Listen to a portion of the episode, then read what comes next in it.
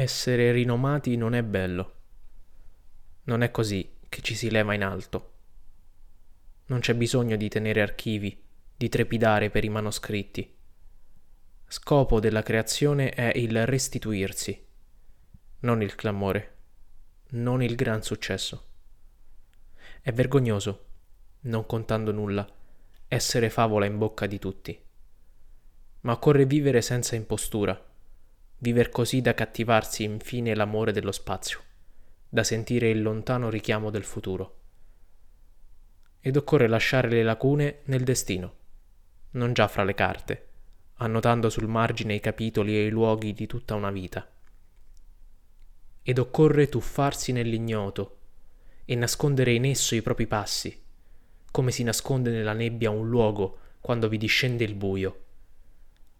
Altri, seguendo le tue vive tracce, faranno la tua strada a palmo a palmo, ma non sei tu che devi sceverare dalla vittoria tutte le sconfitte. E non devi recedere d'un solo briciolo dalla tua persona umana, ma essere vivo, nient'altro che vivo, vivo e nient'altro, sino alla fine.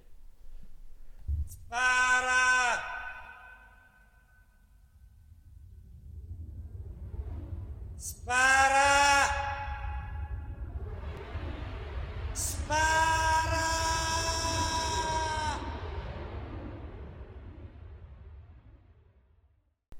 La puntata di oggi di Spara Yuri è un po' una puntata complementare di un'altra che abbiamo registrato qualche tempo fa, e cioè la numero 9, Povertà magnanima, perché andiamo a trattare praticamente lo stesso tema, visto però da un'altra angolazione. Quella volta il discorso era incentrato sulla questione della povertà, appunto, e della povertà come strategia politica quasi, come rivendicazione di un'estraneità a un certo sistema che elogia la ricchezza e elogia cioè il dominio di classe.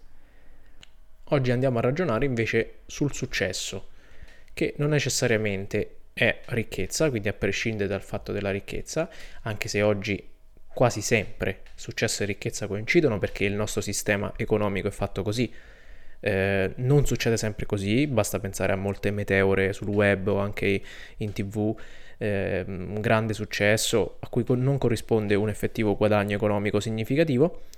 Eh, oppure possiamo andare indietro nel tempo e trovare molti autori che hanno parlato di gloria come qualcosa eh, che sta a prescindere in realtà dal guadagno economico, anche perché spesso si parla di gloria dopo la morte, no? Quindi effettivamente nessun guadagno economico per il soggetto anche se lì c'è anche un discorso di classe, cioè il fatto che gli autori del passato sono quasi sempre benestanti e quindi la percezione del lavoro, del guadagno è tutta diversa, nonché l'influenza del cristianesimo che naturalmente modifica eh, l'impianto e il giudizio sul denaro.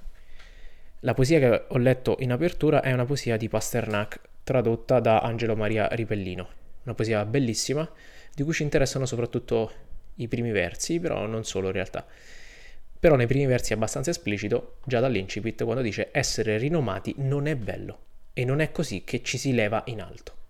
In questa poesia Pasternak rifiuta completamente l'idea del successo. Eh, siamo nel Novecento, quindi siamo già nell'epoca di massa, non come oggi naturalmente, che il, il successo è qualcosa di eh, rapidissimo a procurarsi e anche rapidissimo però a svanire. Eh, però siamo già in un'ottica capitalistica, siamo già in un'ottica, cioè in un'ottica, in un, in un ambiente, in una realtà, eh, in un'epoca capitalistica e eh, dove esiste la società di massa, anche se in via di formazione e trasformazione. E Pasternak ci appare già fedele a un'opposizione al successo, alla smania del successo. Potremmo fare dei controesempi di poeti che la pensano in maniera avversa, per esempio D'Annunzio, tra i nostrani, no? eh, un poeta che invece ha sempre ricercato il successo che eh, gli interessava assolutamente. Quello di Pasternak è invece un rivendicare una qualche profondità che sta al di fuori del successo. Ed è stupendo il passaggio in cui dice occorre tuffarsi nell'ignoto e nascondere in esso i propri passi. Cioè l'ignoto è la dimensione del poeta, lo spazio che deve frequentare il poeta, non il noto Effettivamente possiamo fare anche questa opposizione. L'ignoto è il contrario della notorietà, letteralmente. E quindi il poeta va a tuffarsi va a precipitare volontariamente, ma anche proprio, diciamo, eh, proprio malgrado, nello spazio che è ignoto, in ciò che non si conosce. E la conseguenza è che gli altri, seguendo le tue vive tracce, faranno la tua strada. Il tuffarsi nell'ignoto diventa appunto un esempio, qualcosa che gli altri seguono, un illuminare una zona di buio o comunque l'inserirsi in una zona di buio, di conseguenza additandola agli altri, mostrandola, facendola conoscere, magari non illuminandola, non spiegandola, non rendendola nota, ma lasciandola ignota, però entrandoci dentro. La parola favola che utilizza eh, Pasternak dice essere favola in bocca di tutti dice che è vergognoso questo. Questo favola, questa vergogna mi ha fatto venire in mente il sonetto più famoso probabilmente di Petrarca, o comunque uno dei più famosi, quello che apre il canzoniere. Ora non so se Ripellino voleva fare volontariamente un riferimento a Petrarca o se è solamente una mia suggestione, tra l'altro non conoscendo il russo non posso verificare la corrispondenza esatta eh, della traduzione, però tro- ritrovare queste parole vicine mi ha fatto tornare in mente questo testo che leggo. Voi che ascoltate in rime sparse il suono di quei sospiri ond'io nudriva il core, in sul primo giovenile errore quand'era in parte altruom da quel ch'i sono.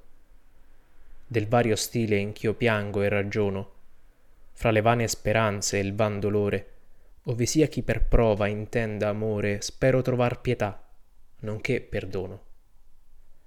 Ma ben veggio orsì come al popol tutto favola foi gran tempo, onde sovente di me medesmo meco mi vergogno e del mio vaneggiar vergogna è il frutto, e il pentersi, e il conoscer chiaramente che quanto piace al mondo è breve sogno.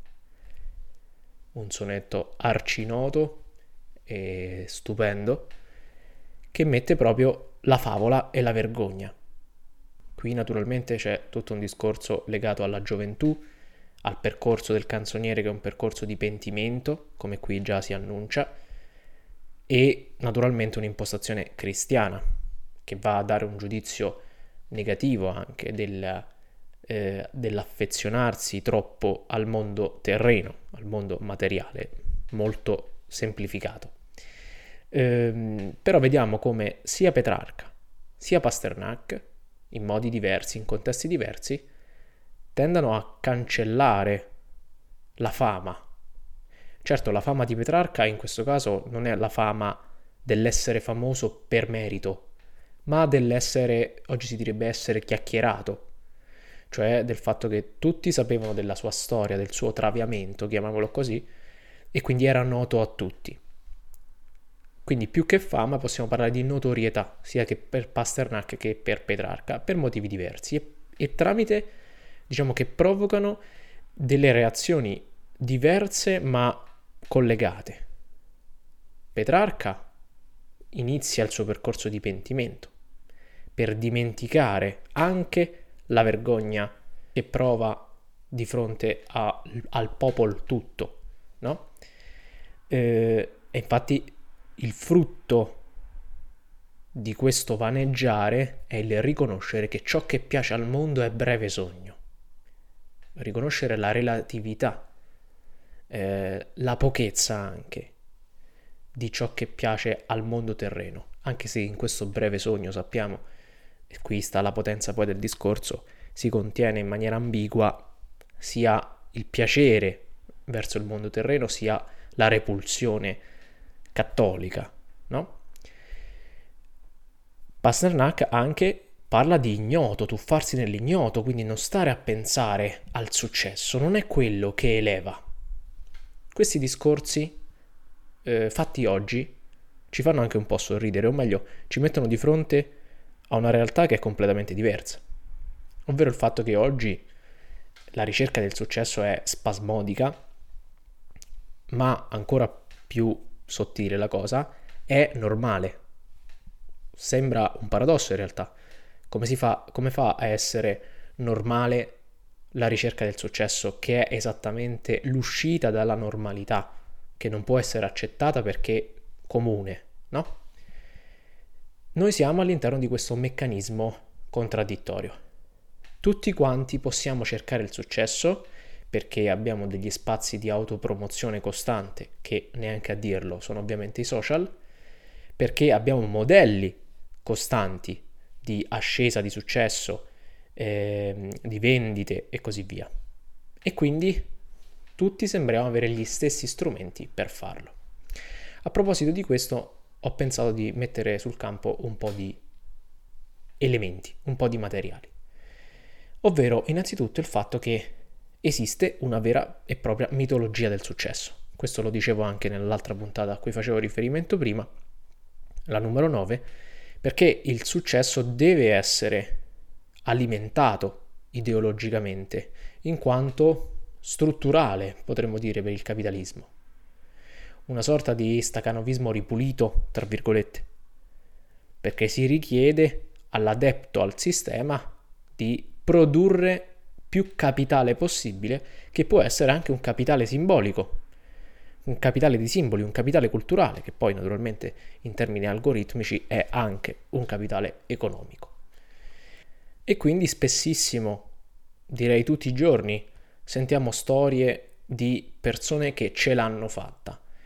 Già il sottintendere qualcosa all'interno di questa frase, ce l'hanno fatta a fare che, non si dice, si dà per sottinteso che il farcela significa il fare successo, l'affermarsi, ci fa capire che quanto è introiettato questo modello di, di azione. E infatti possiamo pensare a quelle storie che ogni tanto escono fuori sui giornali, sui telegiornali, eh, ragazzo diventato insegnante a X anni, pochissimi anni, oppure laureato in fisica a due anni, cose di questo tipo sempre più surreali che non fanno nient'altro che alimentare una competizione assurda. Sono andato per questo motivo a ripescare un discorso che aveva fatto discutere eh, nel 2021, ormai per questo tipo di notizie questi tempi sono effettivamente geologici, il discorso di Elodie, cantante pop che conosciamo tutti, a Sanremo.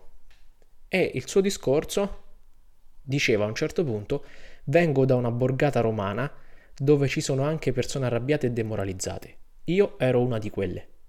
Quel quartiere mi ha dato e tolto tanto, come non avere l'acqua calda o i soldi per pagare le bollette, ma mi ha dato anche la forza di sognare. E poi più avanti spiegava eh, questa storia, eh, questa sua storia alternata e altalenante, non ho finito il liceo, non ho preso il diploma, la patente, ho sbagliato, quindi anche ammissioni di presunte colpe nel non fare questo, per concludersi poi che quello che mi ha insegnato la vita e la musica è che non bisogna sempre sentirsi all'altezza delle cose, l'importante è avere il coraggio di fare. Ecco, il, quel discorso di Elodie, ma è uno in mezzo a milioni, perché modelli di questo tipo ne escono in continuazione, illude gli spettatori che anche loro possono farcela perché anche loro magari vengono dalle borgate romane o napoletane o dalla periferia milanese, e cioè sono persone di famiglie che oggi si chiamerebbero disagiate, anche questo è un termine abbastanza classista. Ma in realtà è falso, perché per arrivare al livello, altro termine classista, di Elodie servono una miriade di fattori concatenazioni, incontrare quello, incontrare quell'altro, stare sul momento giusto, fare il pezzo giusto, avere qualcuno che ti cura l'immagine e così via. È comunque una cosa che accade una volta su tot. E quindi è deleteria per gli ascoltatori perché li illude che tutti quanti con la forza di sognare, vedete sempre come viene smaterializzato, viene astratto dalla classe sociale e trasformato in qualcosa di morale oppure fantasioso, eh, oppure solamente i puri di cuore questo suggerisce, solo i puri di cuore ce la possono fare a superare le angherie della povertà. Allora tutti quelli che sono puri di cuore ce la possono fare, che naturalmente è assurdo ed è deleterio, come spesso da un punto di vista sociologico, per esempio, la trap, che è un po' il genere del nostro tempo, in Italia almeno, eh, ma non solo, per dirci moltissimo. E infatti la trap è piena come lo era prima il rap ovviamente, di questa mitologia del successo. e eh, la trap riesce a mostrarcene molti aspetti. Possiamo pescare praticamente a caso dalle canzoni dei più famosi trapper italiani per trovare questo rimarcare l'avercela fatta e, e rimarcare l'essere in alto, no? rimarcare il fatto che eh, si è ottenuto qualcosa nella trap o nel rap, perché penso per esempio a Fabri Fibra, ormai un veterano della scena, che anche nell'ultimo disco che è uscito quest'anno, in continuazione sottolinea questo fatto che lui sta lì eh, perché è un veterano, perché lo fa da tanto tempo, eccetera, autolegittimando la propria persona o meglio la propria opera, no? Legittimamente, ma suggerendo quanto sia sentito questo aspetto all'interno di, della scena. Qui davanti, per esempio, ho il testo della, di British della Dark Polo Gang che nel ritornello dice sta invidiando il mio polso, ho troppe bitch intorno, non so più quale scegliere, troppo in alto, non so come scendere. Ecco, troppo in alto, mi invidi il polso, cioè l'orologio, il Rolex, no? Quindi ha raggiunto uno status che è al di sopra dello spettatore. La mitologia di questo tipo è anche una eh, mitologia gerarchizzante. Io sto sopra, tu stai sotto. Ora l'OD illude il pubblico che anche loro ce la possono fare, sono puri di cuore. La trap, essendo più sprezzante, mette anche a disagio dicendoti tu non ci sei arrivato, tu non ce l'hai fatta, ma suggerisce anche questa, io ce l'ho fatta perché sono più bravo di te, ce l'ho fatta perché sono più astuto e più furbo di te, sono più attraente di te, eccetera, eccetera. La trap però, proprio perché è più scatenata, più scalmanata, ci mostra anche i fantasmi di questo aspetto. Già in questo testo della Dark Polo Gang in realtà si vede, si percepisce questa, questo desiderio costante di autoaffermarsi, in questo senso che mostra la propria nevrosi. Ma ancora più interessante è il caso di un personaggio che è stato anche bistrattatissimo nella scena, pur essendo secondo me migliore di altri, o più che altro più interessante come personaggio, più che musicalmente. Qui naturalmente non parliamo di eh, cose riuscite a livello musicale, degli esempi che ho fatto oggi a me nessuno piace veramente, che è Young Signorino.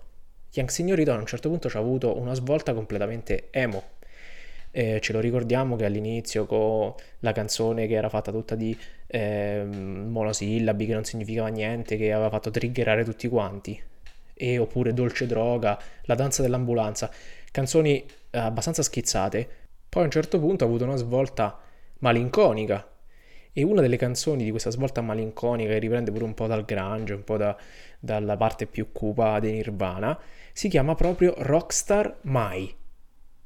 E questa canzone dice quale rockstar non voglio mai esserla, fare questo è una vita di merda. E continua su questa, su questa linea, no? Se diventi famoso diventi pericoloso e sto nervoso tutto il giorno, ho lo stomaco che va a fuoco.